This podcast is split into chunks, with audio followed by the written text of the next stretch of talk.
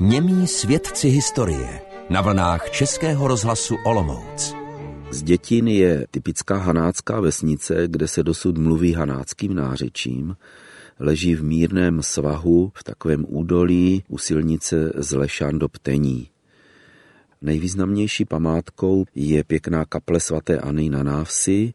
Byla postavena v roce 1843. Tehdy 1200 zlatých zaplatilo 21 usedlých sedláků, kteří to potom měli také jako povinnost udržovat eh, tuto kapli.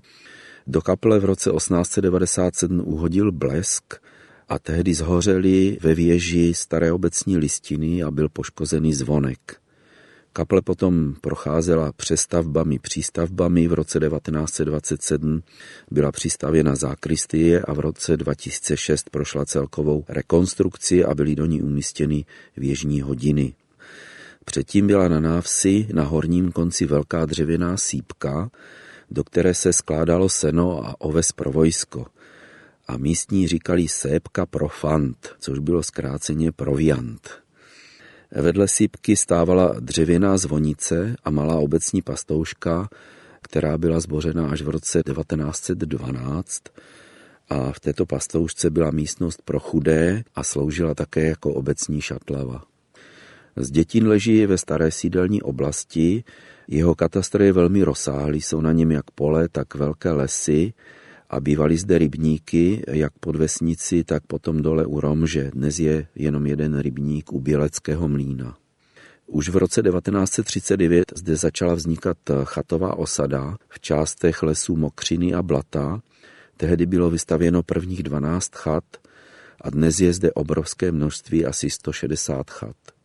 První doložená zmínka o Zdětíně pochází z roku 1368, Název z dětin vznikl z osobního jména Zďata, ale místní mají několik variant, několik pověstí. Jedna říká, že název vznikl podle majitelky Žďaty, anebo údajně, když tudy procházel panovník a chtěl dát z dětin jednomu ze svých podaných, tak si stoupil pod velký strom a řekl zde tín, což znamenalo zde je stín.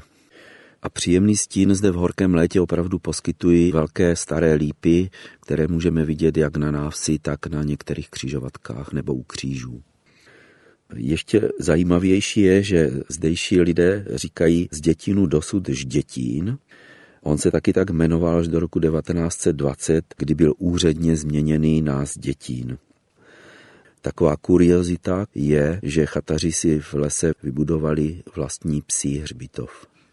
Zdejší zdětinský háj má zajímavou historii. V 19. století o les o výměře 108 hektarů proběhl soud, o kterém se píše v obecní kronice. Sedláci byli tehdy zastoupeni hospodáři Přikrylem, Zavázalem a Tomáškem. A po nabídce smíru od hraběte San Genoa prohlásil Přikryl, vydá povolnost pánu, že patřili nám cíp, patří nám celá plachta. Dávají-li nám páni polovici jednu, patří nám i druhá, budeme se soudit dále. Zavázal a Tomášek se zalekli a od soudu odstoupili, ale přikryl pak vytrval do smutného konce a když sedláci spor prohráli, museli zaplatit vysoké soudní výlohy. Zavázal a Tomášek po tisíci zlatých šajnů, zavázal sice zaplatil, ale celá rodina hrozně dlouho dřela. Tomášek byl nucený prodat usedlost a odstěhoval se do Bílovic a Přikrylova usedlost šla do exekuce a rodina se odstěhovala do Líšně. Tak skončil neslavný soud sedláků z pány.